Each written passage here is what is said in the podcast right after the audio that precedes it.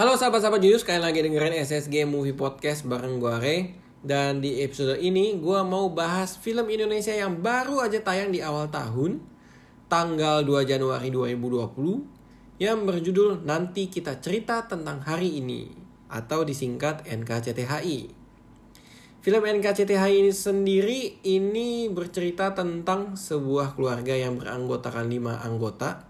Ada seorang ayah, ibu, anak laki-laki tertua bernama Angkasa, anak perempuan di tengah bernama Aurora, dan anak perempuan paling muda yaitu Awan, yang masing-masing anggotanya tuh memiliki kepedihannya serta rahasia yang disimpan dalam-dalam. Ketika mereka sedang menjalani hidupnya, lambat laun mereka mulai menyadari bahwa ada sesuatu yang harus segera dituntaskan agar kesedihan mereka tidak berlanjut. Film ini tuh diangkat dari sebuah buku karya Marcella FP yang judulnya sama ya. Di mana bukunya ini adalah sekumpulan ilustrasi dan pesan-pesan tulisan-tulisan penuh makna dan moral baik tentang kehidupan yang ketika masuk ke dalam film tuh seakan-akan personifikasi dari karyanya Marcella FP dalam bentuk karakter, dialog, serta konflik keluarga yang sangat menarik dan gak boleh dilewatin oleh para pecinta film khususnya drama Indonesia ya. Film ini tuh diproduseri oleh V Cinema Pictures di mana kalau misalkan diputar di bioskop ya ada gambar anjing Shih terus ada bunyi anak kecilnya gitu V Cinema Pictures. Sorry ya teman-teman gue nggak bisa ngikutin tapi intinya begitu supaya kalian lebih familiar Terus film ini juga mendatangkan Angga Dwi Masa Songko sebagai sutradaranya. Bagi gue ya teman-teman, Mas Angga Dwi Masa Songko ini tuh berhasil menyuguhkan banyak sekali adegan yang terlukis tidak hanya cantik, tapi juga imajinatif di setiap uh, scene-scene yang ada.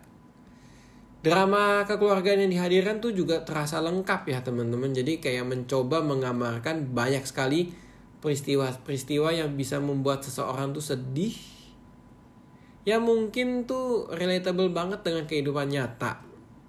Jadi kenapa gue bilang lengkap ya teman-teman? Karena gue merasa ketika gue nonton ini tuh setidaknya satu penonton bisa merelate atau pernah mengalami kejadian-kejadian yang salah satu kejadian yang terjadi di dalam film sih. Jadi kayak gue sebagai penonton gue oh gue relate nih sama adegan yang ini sama kalimat dialognya yang ini karena gue juga pernah ngalamin hal yang serupa gitu. Mungkin di sebelah gue atau depan belakang gue yang pada saat nonton gitu ya. Oh kalau gue relate nya tuh adegan yang ini nih pas ini mereka berantem kayak gini gini gini dan lain sebagainya. Jadi saking lengkapnya ya itu gue punya teori bahwa setidaknya satu adegan tuh bisa di relate oleh salah satu penonton di dalam bioskop saat menonton ya Dengan tema kekeluarganya teman-teman, si film ini tuh di awal dengan singkat memperkenalkan para tokohnya terlebih dahulu. Tadi gue udah sebut ada Angkasa, Aurora, sama Awan. Angkasa diperankan oleh Rio Dewanto ya sebagai seorang laki-laki tertua yang dituntut oleh ayahnya tuh untuk selalu menjaga adik-adik perempuannya. Ketika kita dikenalkan dengan Aurora ya yang diperankan oleh Sheila Dara, itu tuh seakan-akan adalah anak perempuan tengah yang kurang terlalu diperhatikan oleh ayahnya karena ayahnya tuh lebih memperhatikan anaknya yang paling bontot ya seorang anak perempuan paling kecil bernama Awan yang diperankan oleh Rachel Amanda. Dengan cara diberi kasih sayang yang ekstra dan privilege yang lebih gitu. Jadi ketika kakaknya iri sedangkan adiknya yang paling kecil ini adalah merasa kok hidup gue tuh selalu di kesudah apa di berkesudahan kebutuhannya selalu dipenuhi tapi lambat laun dia merasa oh kehidupan gue kayaknya terlalu dikendalikan oleh sesosok ayah gitu. Pengenalan karakternya tuh menurut gue singkat dan ringkas lengkap antara apa yang terjadi di masa lalu gitu ya flashback jadi versi mereka kecil dan ada juga di masa sekarang yang di mana mereka sudah beranjak dewasa gitu. Masing-masing tuh kayak punya ya warnanya tersendiri di setiap adegannya. Ketika ketika karakter ini tuh dan ibu dan bapaknya bertumbuh ya menjalankan cerita di dalam film, ada banyak sekali perubahan, ada banyak sekali tekanan dari luar sehingga memacu meningkatnya emosi antar karakter sehingga ya udah terjadi konflik deh dua gitu.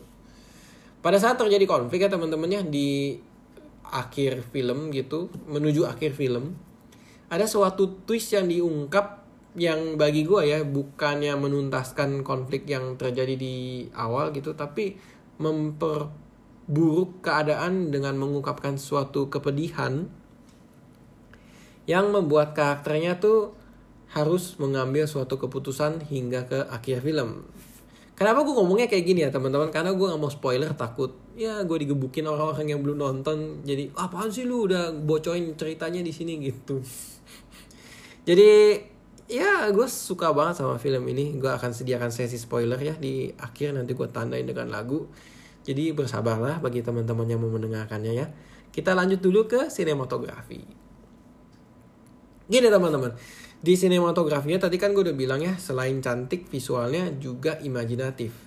Menurut gue ada beberapa adegannya tuh yang kayaknya gak terpikirkan gue sebelumnya gitu. Ketika oh di pembuka dan endingnya tuh kayak gini nih menarik ya gitu terus ada lagi beberapa adegan lain tuh yang terkesan tuh memfokuskan pada suatu simbol atau token dari berbagai karakter yang ada di dalam film seperti si angkasa, si aurora, si awan, ibunya sama bapaknya gitu. Jadi kayak masing-masing orang tuh kayak punya hmm, semacam barang yang berhubungan dengan karakter ini yang beberapa kali tuh di shot sama kamera yang mungkin membuat gue tuh kayaknya ini ada arti rahasianya deh. Nanti kita akan bahas ya di sesi spoiler ya. ya sebar janji dulu aja nanti baru dan di akhir baru gue penuhi gue bahas spoilernya. Selain ada adegan-adegan simbol yang diperlihatkan gitu ya. Ya kalau dari segi pemilihan warna dan penggambaran latar tempat gitu juga udah ya ini mah mainannya orang-orang atau saudara-saudara yang udah jago lah ya. Jadi memang adegan-adegan tuh cantik aja gitu. Terus selain itu ya teman-teman permainan kameranya tuh memang mendukung naik turunnya emosi serta eksplorasi karakter di dalam film sih. Jadi kayak pas berdialog si yang satu pindahin dengan cantik ke karakter yang lain pada saat dia yang mau berdialog terus pindahin lagi ke orang yang mana pada saat dia yang mau berbicara gitu. Itu ya putar-putar kameranya tuh udah luar biasa banget deh. Selain imajinatif dan cantik tadi ya. Terus kalau ngomongin soal uh, karakter dan acting dari aktor dan aktris ya gue tuh salut banget sama Rio Dewanto, Sheila Dara, sama Rachel Amanda sih. Jadi kayak nggak cuman dialognya serta ekspresi wajah saat berinteraksi ya. Tetapi tuh ada beberapa adegan di mana bahasa tubuh yang berbicara. Tanpa keluar satu kata pun ya, gue rasa dari gelagat tubuhnya masing-masing itu bisa menyampaikan pesan yang ada di dalam adegan sih. Jadi kayak adegannya tuh mereka tuh karakternya tuh kayak gini gitu. Tapi dengan wajah dan cara gerak tubuhnya bagaimana, gue nangkep oh kayaknya ini lagi seneng oh ini kayaknya lagi jatuh cinta oh ini kayaknya lagi sebel oh ini kayaknya lagi khawatir oh ini kayaknya lagi masa bodoh gitu. Dan ya ini tuh kayak gue nggak ngerti sih pada saat pembuatan filmnya mereka di briefnya seperti apa gitu. Tapi ya gue bisa bersemangat kayak gini ceritanya berarti mereka berhasil actingnya mantap. Film ini tuh juga didukung dengan banyak sekali OST ya original soundtrack dan scoring yang nyaman didengarkan di telinga. Scoring yang dimainkan tuh di beberapa adegan tuh sangat cantik dan mulus serta relevan dengan emosi yang ada di dalam film. Dan tidak terlalu lebay dan tidak terlalu drama tanda kutip gitu ya. Eh memang kan ini drama yang sedih dan kekeluargaan gitu. Tapi kayaknya nggak terlalu lebay banget gitu. Tidak selebay film-film Hans Zimmer yang untuk uh, menekankan emosi gitu ya. Jadi kayak ya kalau dramanya seperti ini ya sederhana skornya sederhana. Tapi kalau dramanya ekstrim yang benar-benar mau bikin kengerian dan lain sebagainya mungkin scoring scoring seperti maestro Hans Zimmer berhasil gitu.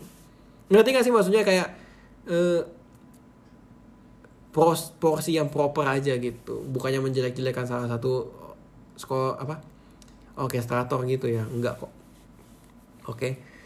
Menuju ending film ya. Kita akan disuguhkan suatu moral ya bagi gua gua yang menangkap moral ini tuh gini sih.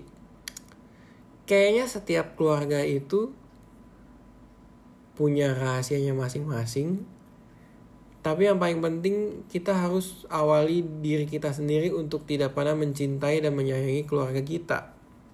Kita juga harus sadar ya teman-teman bahwa setiap anak dan orang tua tuh memiliki bahasa cinta atau bahasa kasih sayang yang beragam yang kerap kali tuh menjadi cikal bakal miskomunikasi yang bisa berujung suatu pertengkaran.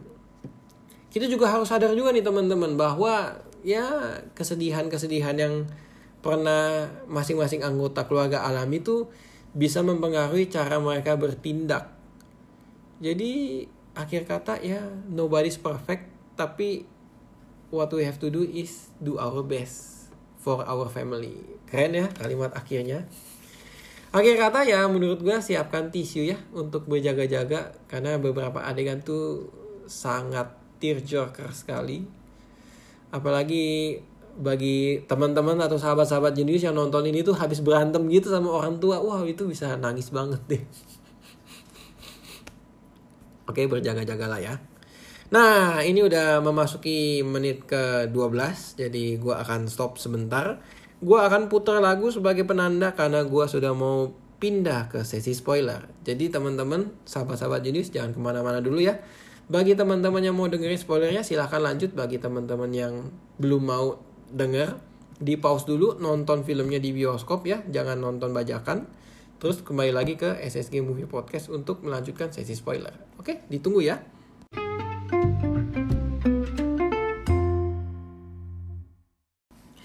Oke teman-teman kita sudah masuk ke sesi spoiler. Kita mundur sejenak ya. Gue mau bahas terkait dengan twistnya dulu. Twist yang gue maksud tadi di sesi non spoiler adalah terkait dengan pengungkap apa mengungkap rahasia bahwa si Awan itu punya kembaran laki-laki yang pada saat lahir tuh tidak selamat dan dirahasiakan keberadaannya oleh orang tuanya sampai 20 tahun lebih dan hanya si angkasa yang tahu. Mereka tuh semacam mengarahkan bahwa iya sebenarnya bapak kita tuh sedih dan sifatnya jadi kayak gini overprotective dan sangat sayang terhadap anak-anaknya yang tiga ini. Karena ya dulu dia pernah kehilangan yang dia berjanji bahwa kehilangan itu adalah kesedihan terakhirnya dia. Itu seperti pengalihan isu fakta bahwa orang tuanya tuh sedang bertengkar dengan tiga anaknya yang ini gitu. Tapi gue merasa oke okay lah ya karena namanya keluarga ketika mengalami suatu fase hidup yang sedih itu bisa menyetir bagaimana cara mereka mengambil suatu keputusan dan bertindak. Jadi ya ya udah gue masih tolerir lah. Mudah-mudahan teman-teman yang nonton ini juga mentolerir itu karena gue ya udah baca beberapa review orang ada yang nggak suka aja gitu kayak oh ini kok tiba-tiba dibanting setir kayak gini sih gitu relevansinya apa segala macem kalau gue tipe yang ya cukup kaget, kecewa ya agak-agak gitu ya. Tapi namanya karya orang kan suka-suka yang buat lah ya. Oke. Karena gue pikir sih sebenarnya walaupun dia ber memilih untuk menceritakannya seperti ini, pasti ada message yang gue harus nanggep dulu. Baru gue bisa berkomentar lebih lanjut. Ya. Itu terkait dengan twist sih. Tapi dengan twist seperti itu ya, gue menemukan fakta bahwa ketika kembarannya Awan meninggal uh, belum sempat dikasih nama tapi di batu nisan kuburannya tuh tertulis huruf A bin nama bapaknya ya si Narendra ini gitu jadi kayak gue mendapatkan sebuah tuh fakta bahwa walaupun dia belum diberi nama nih si bayi ini tapi si bapaknya tuh sudah bervisi kalau dia lahir dan hidup awalan namanya tuh harus huruf A juga. Mungkin terkesan supaya ngikutin kakak-kakaknya ya. Ada angkasa, aurora, awan. Tapi setelah gue pikir-pikir lagi, setelah gue nikmatin filmnya ya. Secara keseluruhan sampai ending. Gue baru, kan gue sadar juga ya istrinya si Narendra ini namanya Ajeng jadi tuh kayak gue menganggap sebenarnya si suami ini si si ayah ini sangat saking sayangnya sama si istrinya. Semua anak-anaknya tuh mau namanya tuh diawali dengan huruf yang sama dengan huruf awalan namanya si istrinya yaitu Ajeng A gitu. Angkasa aurora awan. Jadi ya itunya A bin Narendra gitu. Karena gue gue sendiri sih ngalamin ya nama gue itu awalannya sama dengan nama awalan nyokap gue sedangkan kakak gue awalannya tuh sama kayak uh, huruf pertama bapak gue gitu. Jadi ya adil. Sedangkan kalau yang ini tuh kayak udah ya udah semuanya A aja. Menurut gue sih keren banget ya. Nggak tahu teman-teman ada yang nyadar juga yang mudah-mudahan nyadar sih karena ya kelihatan banget di adegannya gitu. Dan bicara soal nama ya teman-temannya ini juga terkait dengan spoiler. Gue merasa ya teman-temannya ada alasan-alasan yang cukup kalau dipikir-pikir lagi mungkin ya ini cocok loginya versi gue sih yang mencengangkan gitu. Kenapa namanya angkasa? Kenapa namanya aurora? Kenapa namanya awan? Mungkin ada rahasianya terkait dengan apa yang terjadi di dalam film ya Contohnya misalkan gini ya, eh, angkasa. Angkasa itu kan sesuatu yang luas ya di luar sana ya. Tapi seakan-akan di setengah film awal gitu, si angkasa ini tuh ya pengambilan tindakannya tuh tidak sebebas dan seluas sebuah angkasa. Kayaknya dia terlalu uh, terpaku dengan apa sih? Keinginan ayahnya gitu. Lagi rapat diganggu gitu kan. Sama pacarnya tapi masih mikirin tentang keluarganya yang ada saat ini gitu. Jadi ya namanya angkasa tapi tidak terbang bebas di angkasa tanda kutip. Ini juga kayak yang gue sebut ya ada token gitu ada simbol. Di sini tuh ada adegan di mana si angkasa versi kecil punya mainan pesawat kayu ya.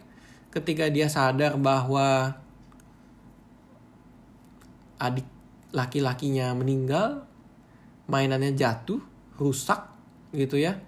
Itu mungkin sebagai simbol bahwa pesawatnya itu sudah bisa pesawat mainannya itu tidak terbang bebas gitu ya, tidak terbang bebas di tanda kutip angkasa. Jadi ya sejak saat itulah hidup dia tuh selalu di penjarai oleh bayang-bayang ayahnya gitu. Tuntutan ayahnya gimana gimana cocok logi gue ngaco kan dan menuju akhirnya teman-teman kan kayak pesawat yang itu juga dibenerin dan ditaruh di uh, lemarinya dia di rumah barunya gitu itu mungkin seakan-akan kayak menunjukkan bahwa ada hubungan antara anak dan ayah yang sudah dibenerin gitu karena kan sebelumnya mainannya rusak sekarang dibenerin gitu atau pesawatnya siap terbang gitu kan siap terbang ke angkasa oke? Kita lanjut ke anak yang kedua, yaitu si Aurora.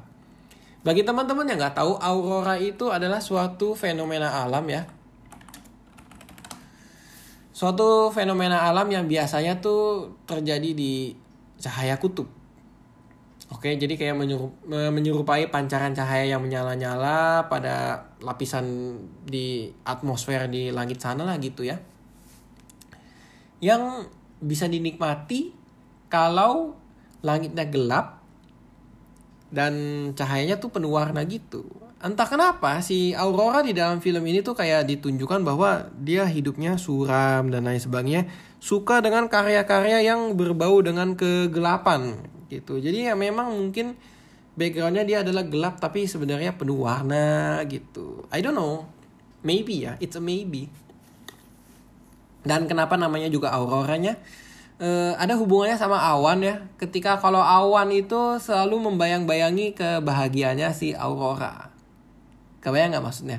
Kalau awan nutup uh, langit kan mungkin Aurora nggak bisa kelihatan ya gitu ya. Jadi kayak gue mikirin gitu, wah ini pinter banget sih yang pilih-pilih nama sembarangan atau enggak gitu. Atau ya dono ya ini tolong dikonfirmasi ya gue yang terlalu sok tahu atau ya mungkin bisa masuk akal atau memang ternyata mereka sudah men-set seperti ini udah 7 menit uh, eh, 8 menit sendiri ya terkait dengan si awan ya teman-teman. Ya layaknya awan ya apalagi sekarang musim hujan. Awan itu bisa cerah bisa juga gelap gitu ya. Menggambarkan karakternya si awan di dalam film gitu. Ketika di dalam film tuh pas jatuh cinta wah dia seneng banget gitu. Makan bisa dua porsi lebih. Kayak kayak aduh lucu banget ya eh, ekspresinya si Rachel Amanda gandengan tangan sama cowok yang dia suka gitu kan. Makanan dioper makanannya.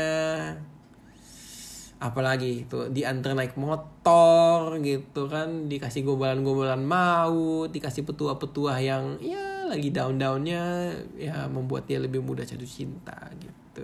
Dan ketika sedih ya nangis banjir kayak hujan gitu kan. I don't know. Tapi ya di antara kedua karakter ini si Aurora dan Awan ya menuju ending kan ya udahlah ya mereka berdamai.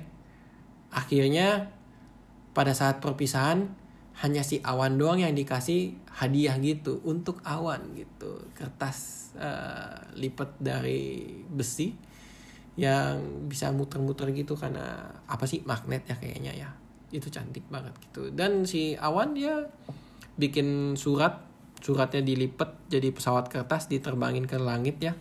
Di adegan langitnya kayak menembus waktu mendarat di rumah lama yang dibuka suratnya oleh si Isyana gitu. Menurut gua menurut gua ya teman-teman ya hal-hal sesepele ini uh, yang bisa mendongkrak suatu nilai untuk film gitu. Karena gue merasa kayaknya mikirin kayak begini tuh sesuatu yang sulit dan kreatif dan cukup apa sih gambling gitu. Ketika kayak kalau nggak berhasil kan mungkin dibilang orang ah aneh banget sih adegannya kayak gini. Tapi bagi gue ya usaha-usaha seperti itu yang bisa membedakan film yang ini dengan film yang lain. Terus untuk uh, fakta menarik ya karena dia bekerja sama dengan filosofi kopi. Jadi ada satu adegan yang rasa-rasanya kafenya tuh adalah kafe si filosofi kopi filosofi kopi yang mana gue nggak tahu ya nanti gue hunting deh gue cari-cari gitu. Terus juga karena didukung oleh iklan seperti Blibli dan Fox ya iklannya itu lebih rapih dibanding kemarin ya film Imperfect. Uh, pergi-pergi yuk dinyanyiin jinglenya gitu menurut gue awkward banget. Kalau di situ lebih oke okay lah lebih proper gitu. Dan ya moral tadi gue udah sebut ya apalagi ya terkait dengan si NKCTHI ini? Kalau dari gue sih cukup ya terkait dengan arti nama eh, simbol gitu ya barang token sama ya yang udah gue sebutin tadi lah ya. Bagi teman-teman atau sahabat-sahabat jenius yang punya pandangan lain gitu ya atau pendapatnya boleh langsung komen-komen di sosial medianya gue gitu kasih tahu aja iya menurut gue setuju kayak gini-gini atau ah enggak lu so tau aja kayak gitu. Ya. Sekian dari gue ya semoga NKCTHI menembus satu juta penonton lebih. Semoga pendengar SSG juga terus bertambah ya. Semoga pendengar-pendengar SSG yang sudah mendengarkan episode ini bisa senyum-senyum sendiri ya. Iya seru filmnya dan lain sebagainya. Atau terhibur lah ya. Dan setelah mendengarkan ini semoga harinya menyenangkan atau tidurnya nyenyak Gua Remo pamit undur diri dulu sampai jumpa di episode berikutnya ya.